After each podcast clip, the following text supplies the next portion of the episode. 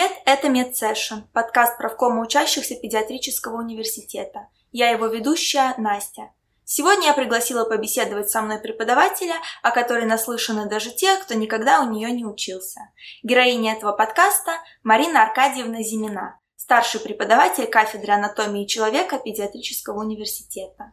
Марина Аркадьевна, вы с детства хотели быть врачом? Добрый день, коллеги. Дело в том, что у меня мама прошла большой жизненный такой цикл. Она начинала фельдшером на скорой помощи. Потом она закончила первый Ленинградский медицинский институт. Далее работала врачом-терапевтом в больнице. В этой же больнице прошла специализацию и много лет работала эндокринологом. Это больница имени Свердлова. Практически 40 лет она там отработала. Медсестра, фельдшер, терапевт, специалист. А отец у вас тоже был представителем медицинского? Ну, как часто бывает, что если женщина-врач, чаще, чаще всего у нее муж технарь. Вот у меня папа был технарь. Романтическая история, потому что он был водителем на скорой. Они там познакомились, но он тоже прошел путь от водителя скорой, закончил э, институт и стал директором автопредприятия и был э, депутатом. Но у вас был выбор становиться врачом или выбрать специальность другую, или это было предопределено благодаря а, жизненному опыту матери? Ну, во-первых, э, не знаю, как сейчас, но часто в то время сложности были, когда с больничным или еще чего-то. И когда я уже подросла, меня мама брала в больницу с собой.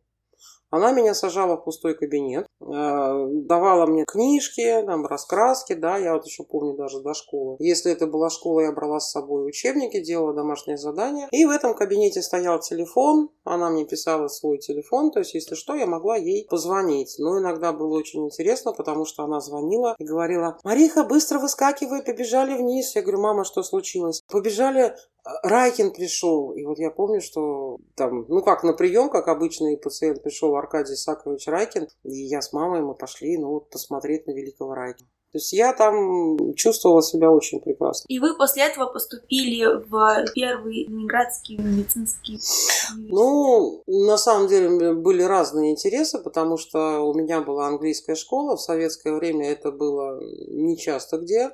А, то есть в прошлом веке английские учились, иностранные языки учились с пятого класса, а у меня иностранный язык был со второго класса. В старших классах мы уже водили экскурсии, то есть к нам приезжали по обмену из, э, из Англии, из, Лон, из Лондона приезжали э, ученики и подростки, и я водила экскурсии на английском языке по Санкт-Петербургу, по Петергофу, фонтаны и по Эрмитажу. И был вариант пойти на Иньяс, раз.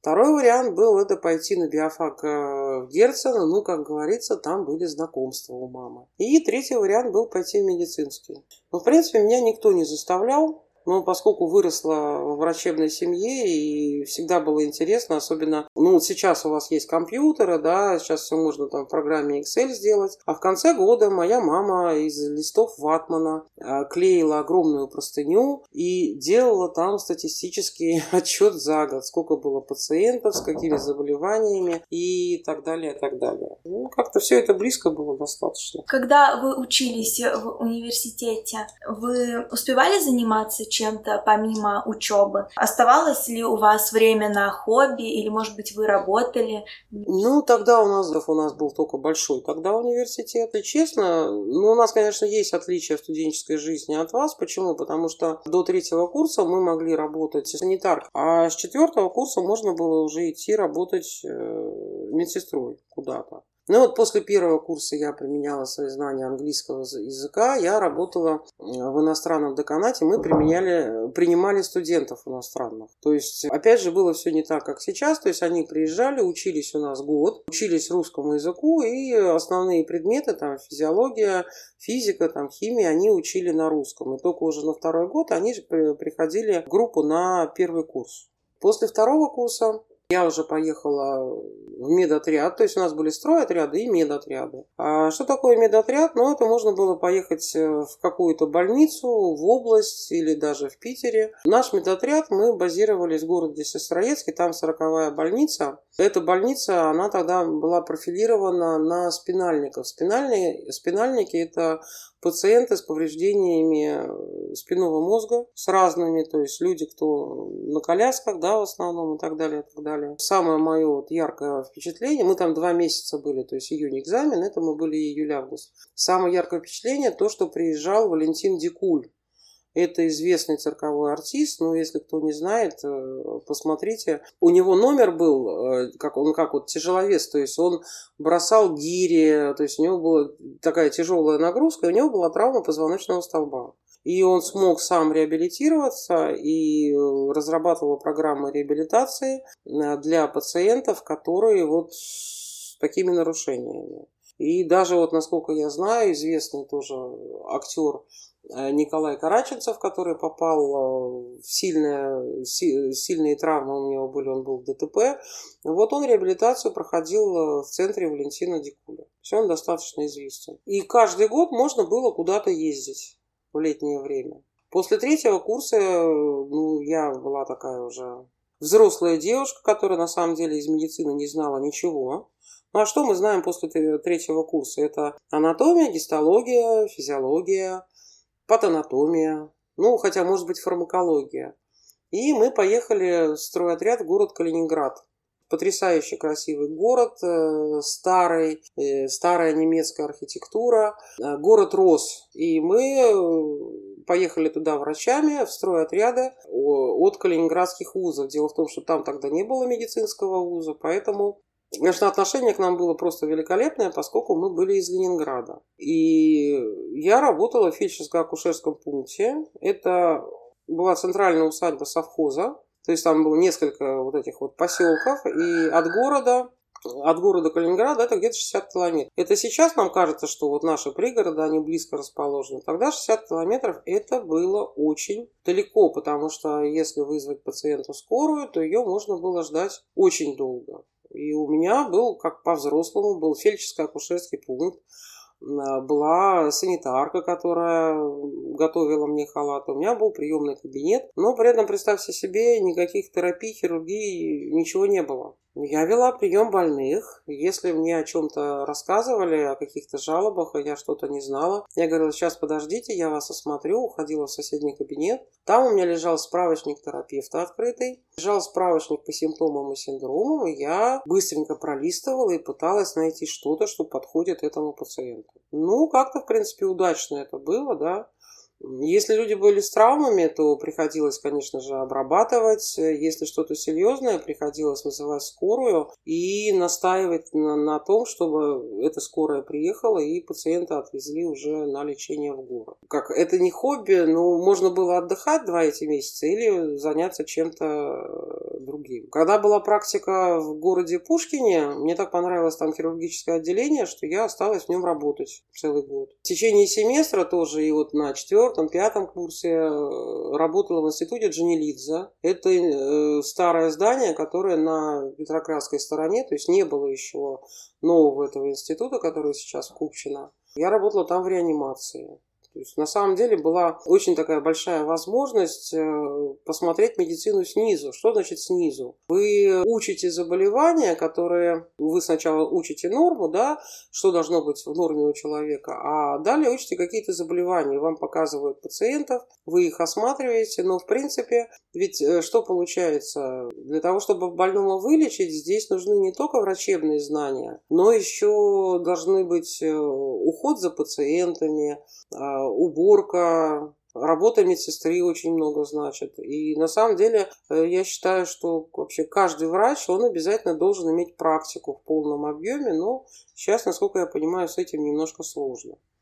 То есть нельзя назвать, что это хобби, но вот э, свой отпуск все-таки можно было и поездить по стране, и поработать, и приобрести какие-то медицинские знания. То есть, ну, первое хобби был иностранный язык, да, естественно, работа, чтобы узнать что-то новое. И, конечно, то, что давало силы и интересную жизнь, это участие в капустной команде. Ну, я не знаю, в каком формате сейчас это проходит э, у нас в университете. Значит, э, у нас по весной, весной были капустники. То есть каждый курс, значит, у нас 6 курсов, то есть 6 недель подряд по выходным проходили капустники, то есть где-то в каком-то ДК студенты каждого курса ну, делали, ну как сейчас там, я не знаю, комеди клаб, там еще что-то такое. КВН есть, играют. КВН, да. Вот, и нас было человек 25, э, где-то 30, то есть это была такая большая семья который где-то даже у нас к пятому курсу там родился у пары э, ребенок, и каждый из нас э, пропускал один день в месяц, мы сидели с этим ребенком и помогали его растить и воспитывать. И этот процесс, когда ты э, что-то можешь сказать об отношении к предмету, об отношении к преподавателям, или там сочинить песню на медицинскую тему, то есть, ну, к примеру, там все было в медицине, Гиппократа, Авицина, так далее, так далее. Это вот капустная жизнь, она была, конечно, очень интересна, и этим мы занимались все остальное время, свободно от учебы. Хотя, если говорить про учебу и вспомнить, как мы занимались, то было ли у нас свободное время. Моя преподаватель, она сейчас зав кафедры анатомии в Первом медицинском институте, Алексина Людмила Арсентьевна, она тогда писала докторскую диссертацию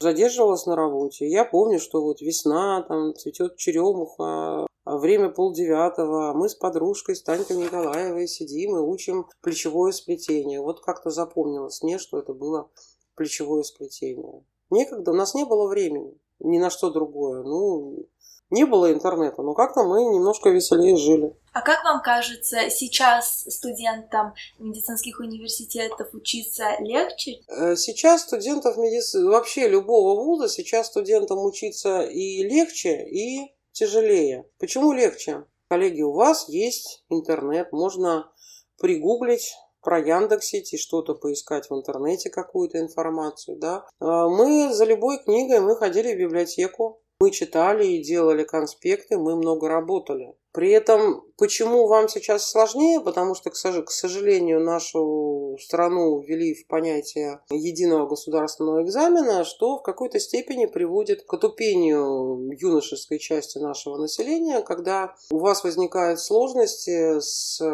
интерпретацией материала, когда вы не можете рассказать материал, когда вы не понимаете структуру ответа. То есть, к сожалению, ЕГЭ в какой-то степени оболванивает, особенно молодежь, и особенно это видно в тех профессиях, которые, как ваша в будущем, относятся к профессии человек-человек. Потому что если человек занимается там веб-дизайном или каким-то там проектированием, ну не так уж он много, наверное, общается. И не так уж он много это рассказывает. А ваша задача человек-человек, вы же будете говорить с пациентом. Учитывая специфику нашего вуза, ваш пациент это кто? Это ребенок. Причем ребенок и маленький ребенок, и до года, и постарше, который уже же ребенок почти, да. Но всегда вы разговариваете со старшими родственниками этого ребенка. То есть с мамой, с папой или с бабушками, с дедушками. И очень важно найти правильные слова и задавать правильные вопросы. А как задавать правильные вопросы? Чтобы задавать правильные вопросы, надо саму, самому когда-то было ответить на те темы, которые вы учили, и на те экзаменационные вопросы, которые вам задавали. У вас очень ответственная специальность. То есть это человек, человечки и человеки-человеки. Этому надо учиться. Вы, к сожалению, этому не научены. То есть на самом деле, конечно, если кто-то из вас занимался какими-то видами деятельности, которые с этим связаны, ну, это или какие-то театральные кружки, или еще что-то, там все-таки э, есть возможность э, поговорить и рассказать. То есть часто ведь бывает так, что пациенту ему иногда не важно, о чем с ним поговорили? Ему иногда важно, чтобы с ним просто поговорили. Когда у нас после пятого курса была практика, что такое практика после пятого курса? Это ты работаешь в поликлинике и ходишь на вызовы. То есть на приеме мы не сидели, ну не положено, мы еще не доктора. Мы ходили на вызовы, это старый район, э, Суворовский проспект, э, старые дома, без лифтов, и вот ты идешь куда-то там на пятый этаж, который по, высоте как восьмой этаж, и открывает тебе бабулечка и говорит, ой, доченька, как хорошо, что ты пришла, у меня вот тут письмо надо отправить, никому отправить, отправишь? Или, ой, доченька, как хорошо, что ты пришла, у меня таблеточки закон... закончились. Спрашиваешь, а какие у вас таблетки закончились?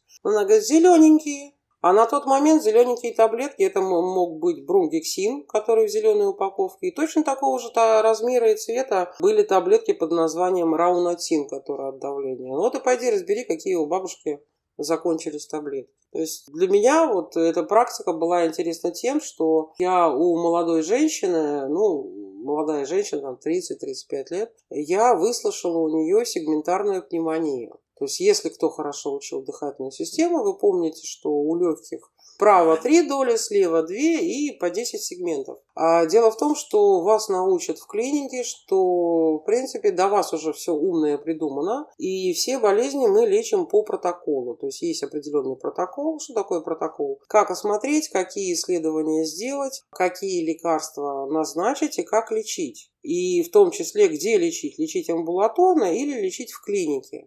Потому что, к примеру, бронхит – это больничный на две недели. И, в принципе, пациента мы должны выписывать. Ну, если не, осложняется ничем. А если у пациента пневмония, то через две недели э, проходит э, врачебная комиссия и на какое-то определенное количество дней э, продлевается лечение.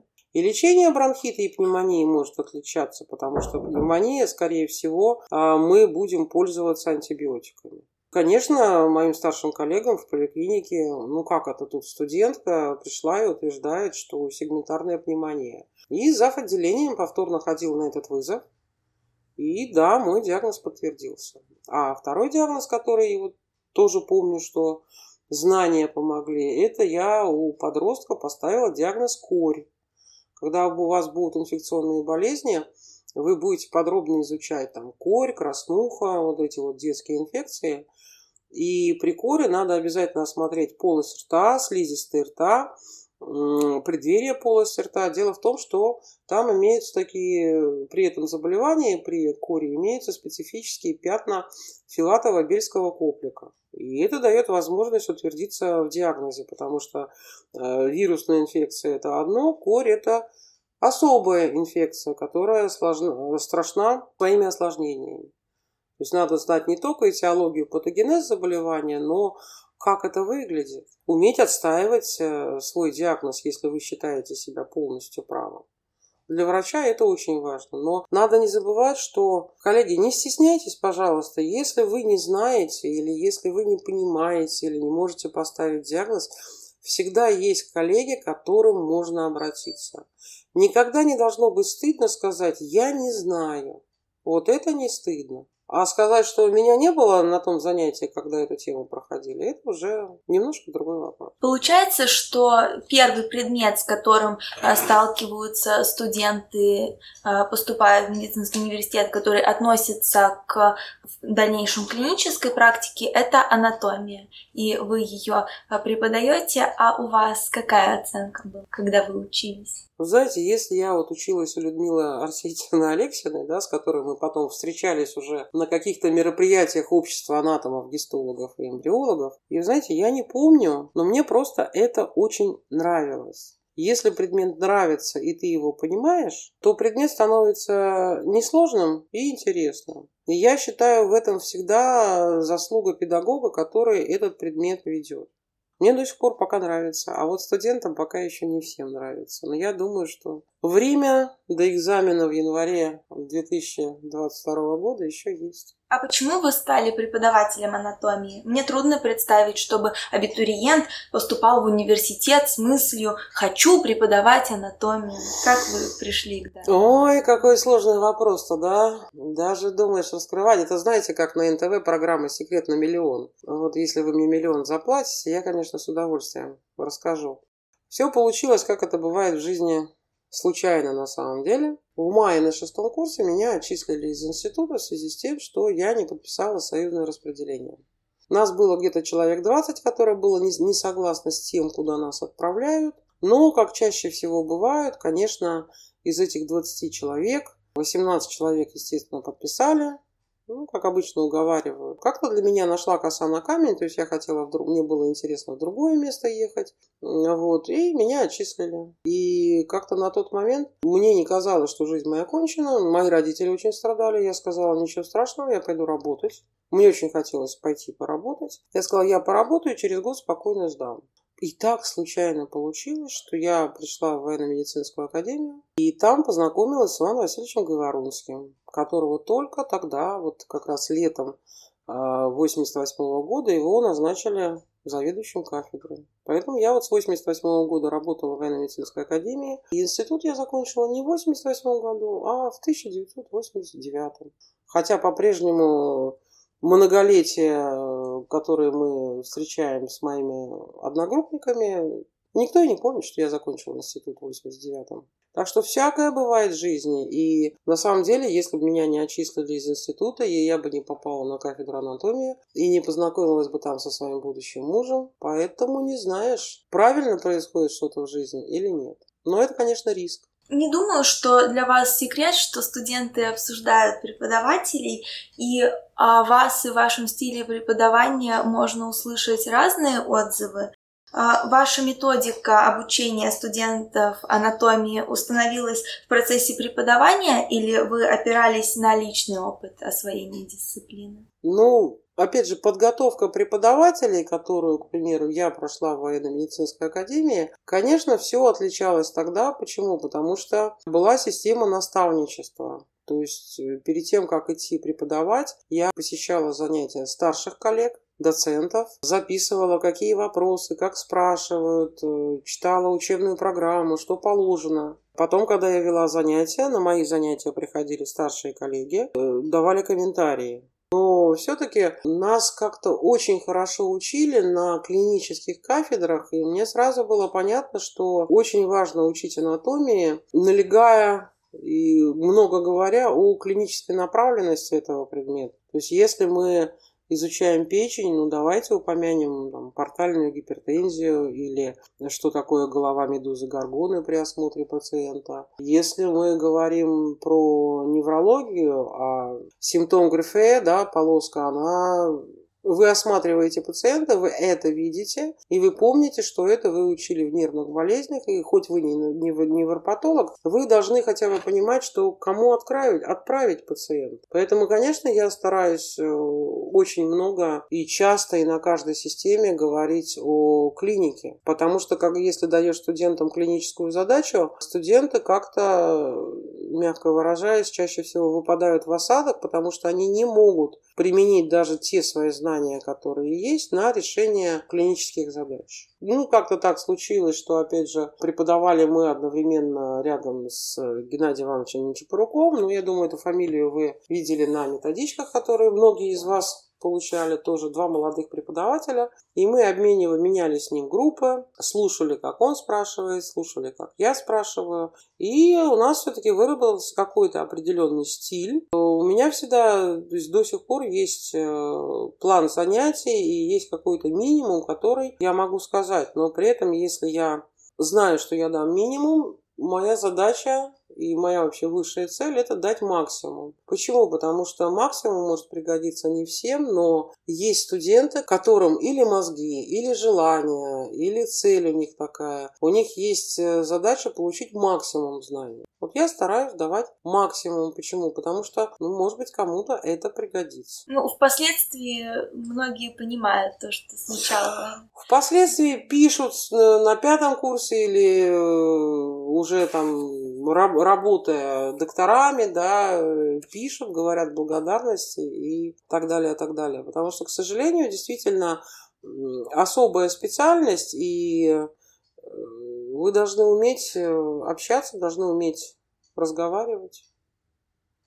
Этому надо учиться тоже. А кто, кто вас этим, этому научит? Марина Аркадьевна, вы уже упоминали, что вы познакомились со своим будущим мужем в... Ну, получается, он тоже из медицинской. Нет, он был первым, первым в семье врачом. А дети? Но у нас дома было три врача. То есть моя мама, я и он. И если мы нашим детям вызывали врача из поликлиники. У нас была великолепная доктор, которая почти 15 лет работала участковым врачом. И она знала, что если мы вызываем врача, наверное, у нас что-то случилось. И она даже перед тем, как прийти, она звонила и спрашивала, ребята, что у вас? Ну, допустим, ребята не могли понять, что у ребенка, аллергия или краснуха. И тогда приходила она, приходил за отделением, потому что вот, ну, нам было непонятно. То есть никогда не стыдно спросить. И ваши дети или ребенок? Ну, у меня две дочери, они сейчас уже э, взрослые, скажем так. И, э, конечно, выросли они на кафедре, потому что если там даже за год, то есть спокойно можно было ребенка взять, ребенок сидел, ну, если надо, конечно, там они там бегали по кафедре, смотрели скелеты, вот, и много чего знали на самом деле, то есть какие органы где расположены, может быть, знали лучше, чем студент. И мои дети учились в очень хорошей школе, э, это была, сейчас нету этой школы, э, к сожалению, это была единственная женская гимназия, и они там получили достаточно хорошее образование, и учились они в гуманитарном классе. Но я не знаю, каким образом они оказались связаны с техникой, э, потому что старшая дочь у меня работает ведущим инженером на заводе. Большой концерн, выпускающий технику, связанную с космосом, там, с вооружением. Большой концерн. Другая дочь у меня как это, главная по железной дороге, то есть она тоже специалист, работает на железной дороге, и ее офис можно видеть, если вы приехали на московский вокзал. То есть как э, специальности получается, что часто сейчас как бывает, молодежь запихивает родителей в какой-то вуз, отучившись в вузе какое-то время, иногда даже дотянув до выпуска, студенты понимают, что это не мое. Вот лучше сразу бросить, но все это, конечно, сложно, если там, платное обучение или еще что-нибудь. Ну, такой редкий случай, что они обе работают по специальности. То есть одна заканчивала политехнический университет, а другая вот этот железнодорожный институт. Ваши дети не стали продолжать медицинскую династию. А как вы вообще относитесь к таким династиям, в которых будущее ребенка заранее предопределено? Дело не в том, что будущее ребенка заранее предопределено. Как-то, опять же, раньше это было спокойнее, потому что родители, приходя домой, рассказывали, что происходило на работе, брали детей на работу. Ребенок просто рос в этой среде. Чаще всего не было такого, что родители запихали. Просто для ребенка, ребенок, который видел, что его родители э, вот живут в этой системе и много чего слышал, ребенок считал, что это нормально, это интересно. Часто иногда бывает, что родители, которые в чем-то не реализовались, они пытаются надавить на ребенка, то есть вот ты должен закончить, ходить на эти курсы, ты должен закончить обязательно этот вуз, но не, не всегда ребенок может быть потом счастлив. И не все мои однокурсники пошли в медицину, хотя один из моих однокурсников ректор одного из наших медицинских вузов. У меня есть однокурсник, который закончил закончил, как это, где поют-то у нас, как это, консерваторию, и он солист Пражской оперы. Достаточно большой разброс, чем занимаются, кем стали мои однокурсники. Кто-то в Австралии живет, кто-то в Африке. Всякое бывает. Не секрет, что на первом курсе новоиспеченным студентам приходится трудно, неумение распределить время,